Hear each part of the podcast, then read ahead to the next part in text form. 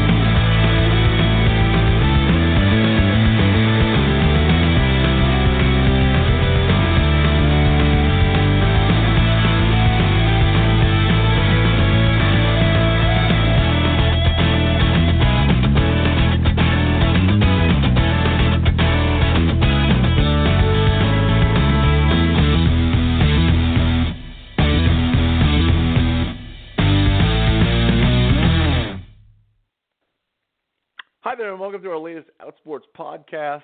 We are in late September, and it is it is so strange that I, I I've listened to Howard Stern for years, and Howard Stern's been on the radio for I don't know 30, 40 years, and he they regularly, even still from time to time, have technical issues, and I always wonder how how can you have technical issues? How can you not have figured out these problems? That seem to recur over and over again. And I now understand because we have this issue with the opening bumper music. Sometimes it plays on its own. Sometimes we have to press play. Sometimes we can manipulate the volume. Sometimes we can't. And I've tried and tried to figure out how to do that, but we just haven't been able to figure it out. So, Howard Stern, I now understand your pain. Uh, this is uh, Cyd Zeigler. Jim Buzinski is hopefully going to be joining us shortly. He is en route to a wedding in um, in Pennsylvania, and I'm going to be joining him next week. We're going to be off next week because Jim and I are going to be in Washington D.C. It's the headquarters of SB Nation, and we are um, actually going to be spending some time with with uh, with some Olympians there, but more more about that next week. Uh, Jim, are you uh, you finally all checked in? I've in? made it. I've you've made it. you know, you LAX getting to the American. You know, getting to the Well, airport takes no time, and then getting to the actual terminal, you just crawl. So yeah, what you have to do is, did you take a shuttle or or how did you get there? I took a lift, and then of course I took the arrival area, but it still was slow. Yeah, I I always have them drop me off at Terminal Five because that avoids the international terminal, which yeah, is a it's the, the, yeah. I the same. I did the same thing. It still was just one of those days where everything was just stuck. So It, well, LAX is it's the worst.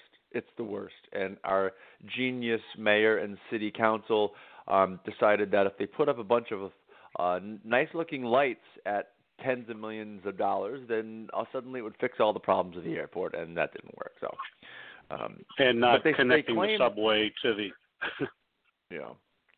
Well, they claim for the Olympics they're they're doing X, Y, and Z. So, who knows? Um, well, we're, we're, we're talking today about something that professional bowler Anthony Pepe said on Facebook, and it caught my eye earlier this week or last week. He was talking about some of his haters and and struggling with being gay, and and the last line of his post just struck me so well. He said, um, "When it's all said and done, it wasn't a choice being gay. I just got damn lucky."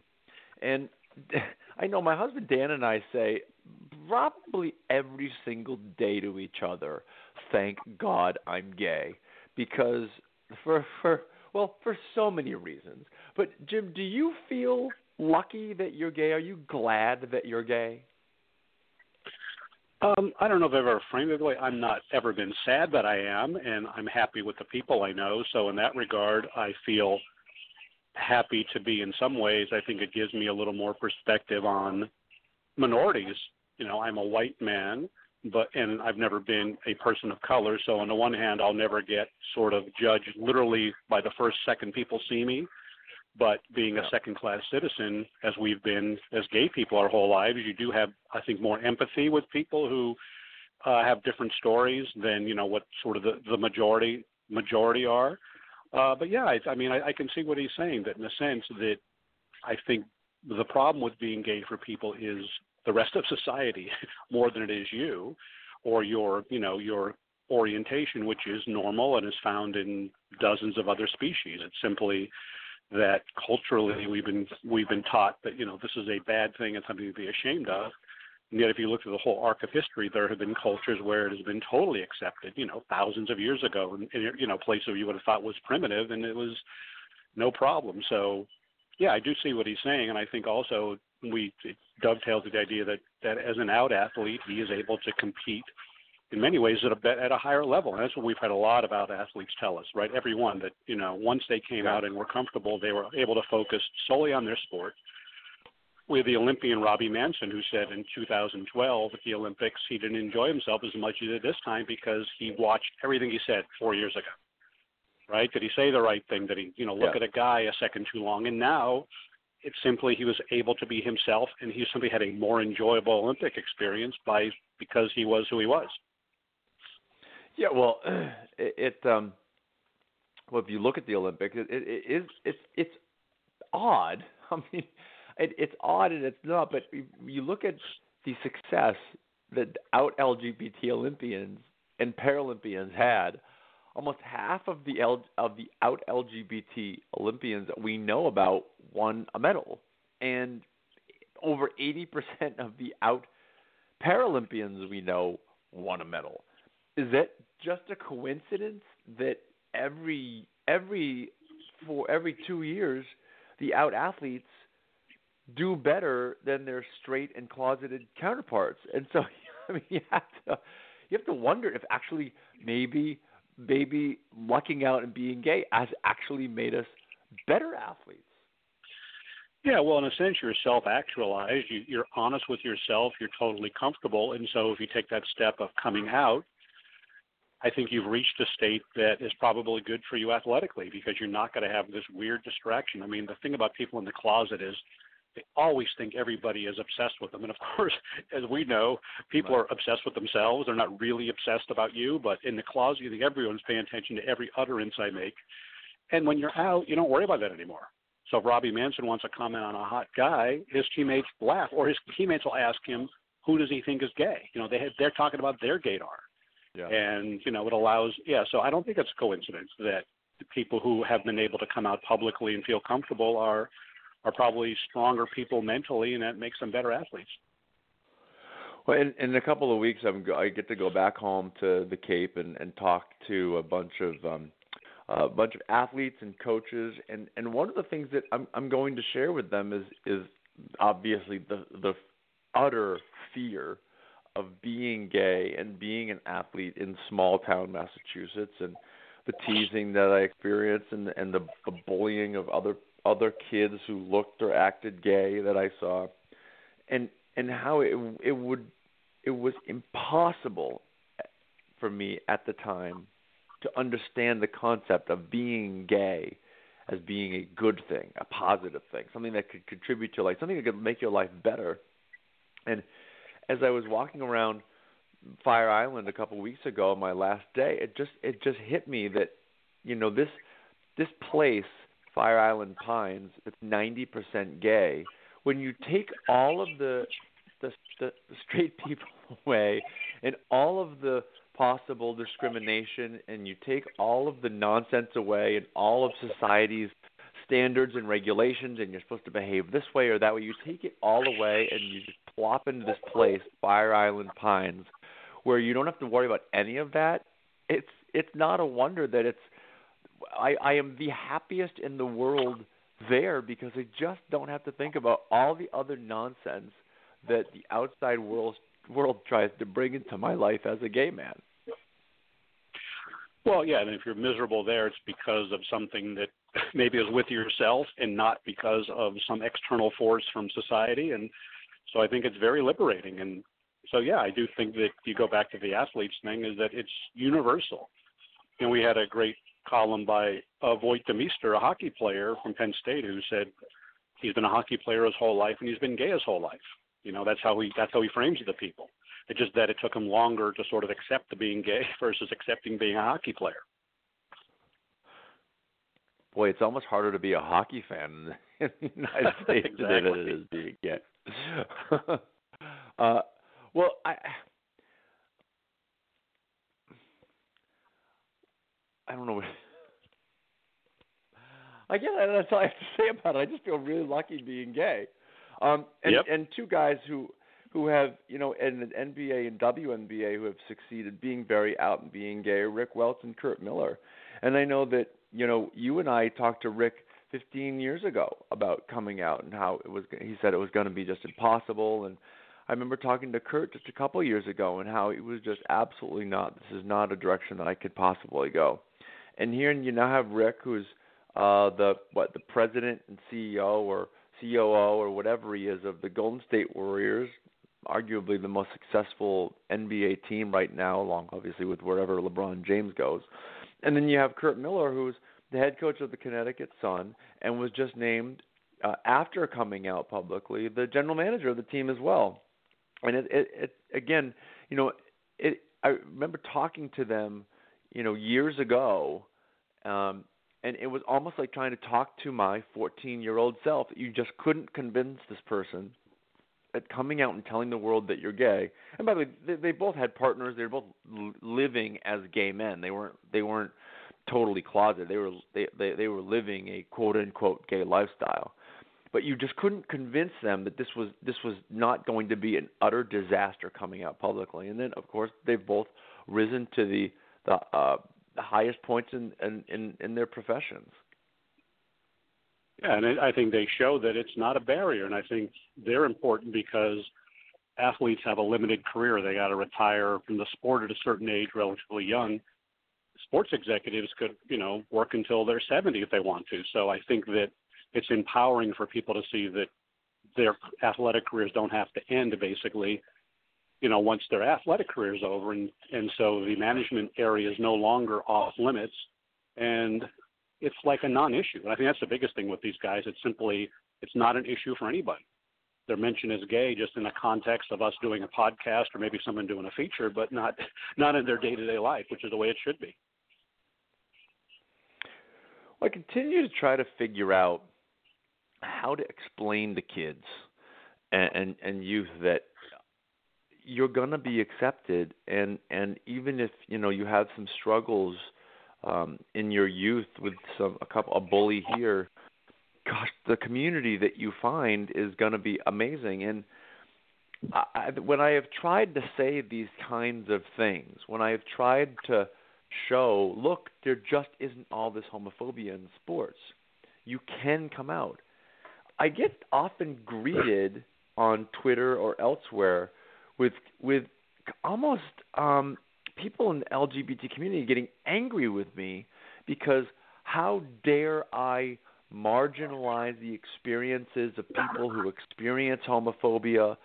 And and and, and it, it's almost as though there's an an an addiction on the part of a lot of LGBT people to this idea that they are persecuted and that they are not happy and being gay isn't a happy thing and it's hard and we have to continue to tell everyone that it's hard when being gay has been one of the greatest things that ever happened to me. I mean, I, I would have to say that being white, I mean, is, is I, I have I, I in this country I have to say that I am lucky to be white, but I also feel super lucky to be gay despite all of some of the, besides the nonsense that I've had to deal with over my life all of it just pales into comparison to the happiness that it's brought to me. But when I try to convey that sometimes in social media, people take it as though I'm trying to say that, you know, every kid who's ever experienced homophobia um, is invalidated. It's a very it's it's an odd group think kind of reaction.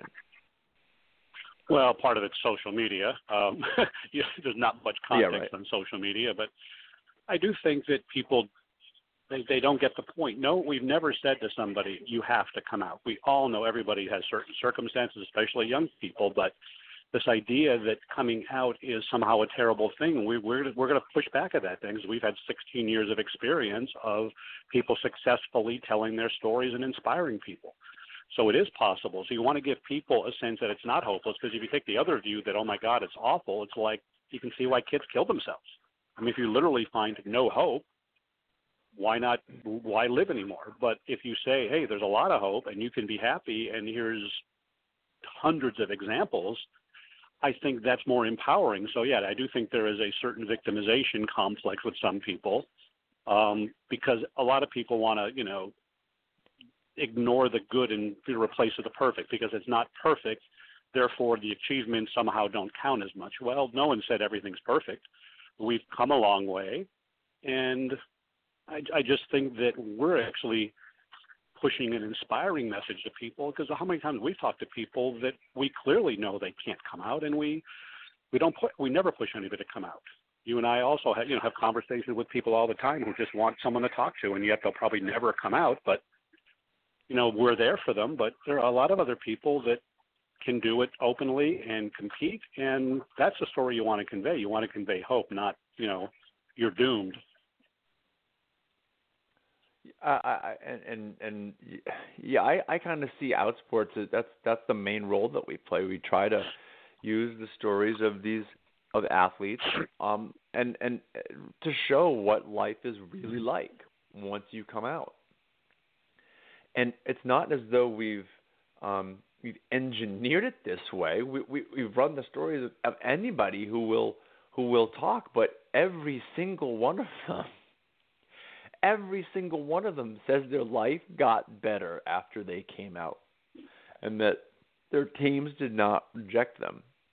Every single one. The only one that was negative that um uh obviously yes uh, so uh, for, these are for athletes right so a couple coaches we know lesbian coaches have been fired by their uh usually uh Christian schools or Christian administrators right that's just that's that ha- that has happened but the young athletes who've come out uh, we just don't know of one since that that wrestler in Pennsylvania in the '90s. What was it? Greg Congdon, right? I mean, he, well, he yeah, but he was outed. That was a totally right. He was, yeah, he was outed. outed. He, he didn't come out publicly. That's the big difference. Yeah, and so when when people uh, control their message and and go it at their own pace, and even if they go it at the at a at a faster pace than they're comfortable with, um, they've been encouraged by people to do it, and so they try. They take the leap maybe before they're fully quote unquote ready. It just keeps working out. So I don't. I, I again, that's I, I try to tell people how lucky and blessed I feel to be gay, and for a lot of the reasons that you talked about. I see the world differently. I, I I don't I never will understand fully what it's like to be black in America, but I can empathize in a way that I don't think I would if I was just a straight white guy. Well, yeah, if you've been called a faggot or you have been attacked because you're a quote unquote faggot, you have more empathy for other people who are marginalized. It simply is the way it is. I mean, there's that old saying, you know, I, I'm not going to get into an abortion debate, but you know, women have often said, well, if men can get abortions, it would, you know, the whole debate would be different because, you know, for various reasons. But I think that's the idea of empathy is that put yourself in somebody else's shoes. And if you're gay, you can put yourself at some level in someone else's shoes because we still face discrimination and you know, not just I mean in the US it's a paradise compared to other countries where it's illegal and, you know, people feel threatened. So yeah, I think I think I say, listen, we're we're inspiring people and offering hope. We're not somehow trying to negate the fact that some people still can't come out and we understand that. Yeah, so I yeah, well and and I know that we, we have both um, recommended people not share their stories on Outsports at times, um, and and some of them have taken time and and and then done it eventually, and and, and some have not. So, um, but again, for for me, it, being gay is just it, it's one of the best things that ever happened to me. I I have more fun. I think I, I, I, I you know, I, I, I talk to my friends who are my age who are straight, and they're just, uh, they, they just feel, I don't know, it, it uh, kind of a um, anchored. I, I, I can't, I can't explain it, but they just feel kind of locked into their their life in a way that I don't. I, and I think because I'm a part of this community that's just a little more free and doesn't buy into all the societal standards and and and and I and I and I feel my life is better because of that. And I just if I was a straight white guy, oh my god, my life would be so boring. Well, and if we weren't I gay, we never would have met would, each other. I know, right? I mean, I have and I started telling people we it's 20, 20 years since we met each other, and we wanted to do something special. And uh, the special things we got an invitation, as Cyd said, to the White House next week. So we're going to be in Washington for a couple of days and have a uh, soiree at the White House with uh, whatever Olympians happen to be there. it, it, again, I would we would have never gotten this invitation if we were straight. I think about the people that we've met and and going to the Super Bowl and seeing our favorite players and favorite teams win the Super Bowl like that would have never happened if we didn't start Outsports, right? I mean, you would have been an editor. Maybe maybe you would have ended up there yep. as a sports editor. Oh, who knows? I would not have. I, I would I would not I would I, that would not have happened. I would never have, I would not have shaken Barack Obama's hand in the White House if I wasn't gay. And like I, that's kind of neat. I think it really it opens up such different opportunities for us. Well, on that wonderful note, I got it running because my plane is about to board. So, so well, you, you could wrap this up and carry on up there. You want to get your absolutely. Carry on. Well, have fun.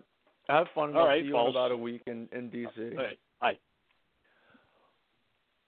Well, yeah, Jim kind of let the cat out of the bag. We are um we are we were invited to the White House to to for um, a reception of Olympians, which is uh, kind of neat. Um, uh, but we'll have more about that next week. Um, and in two weeks, I get to go back to my hometown of Harwich, Massachusetts.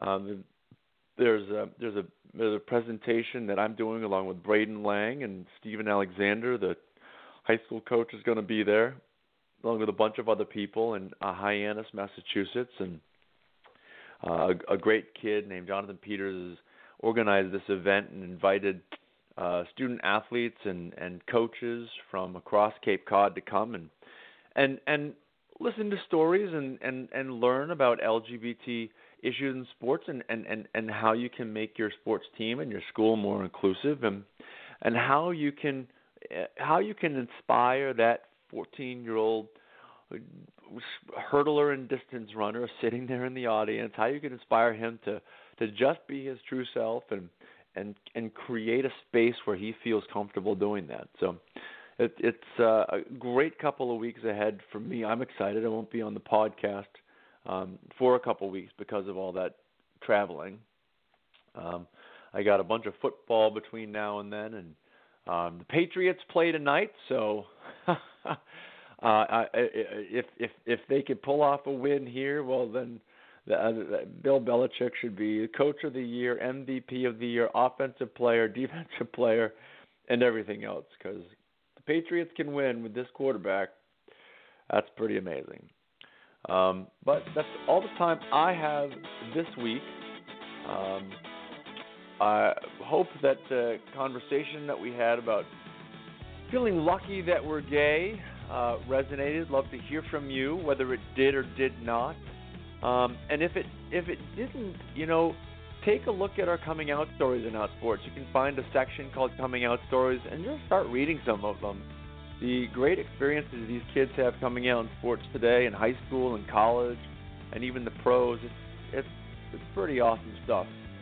Um, so uh, until well Jim will be back next week or the or I guess the week after and I'll be back later in October. Until then go Patriots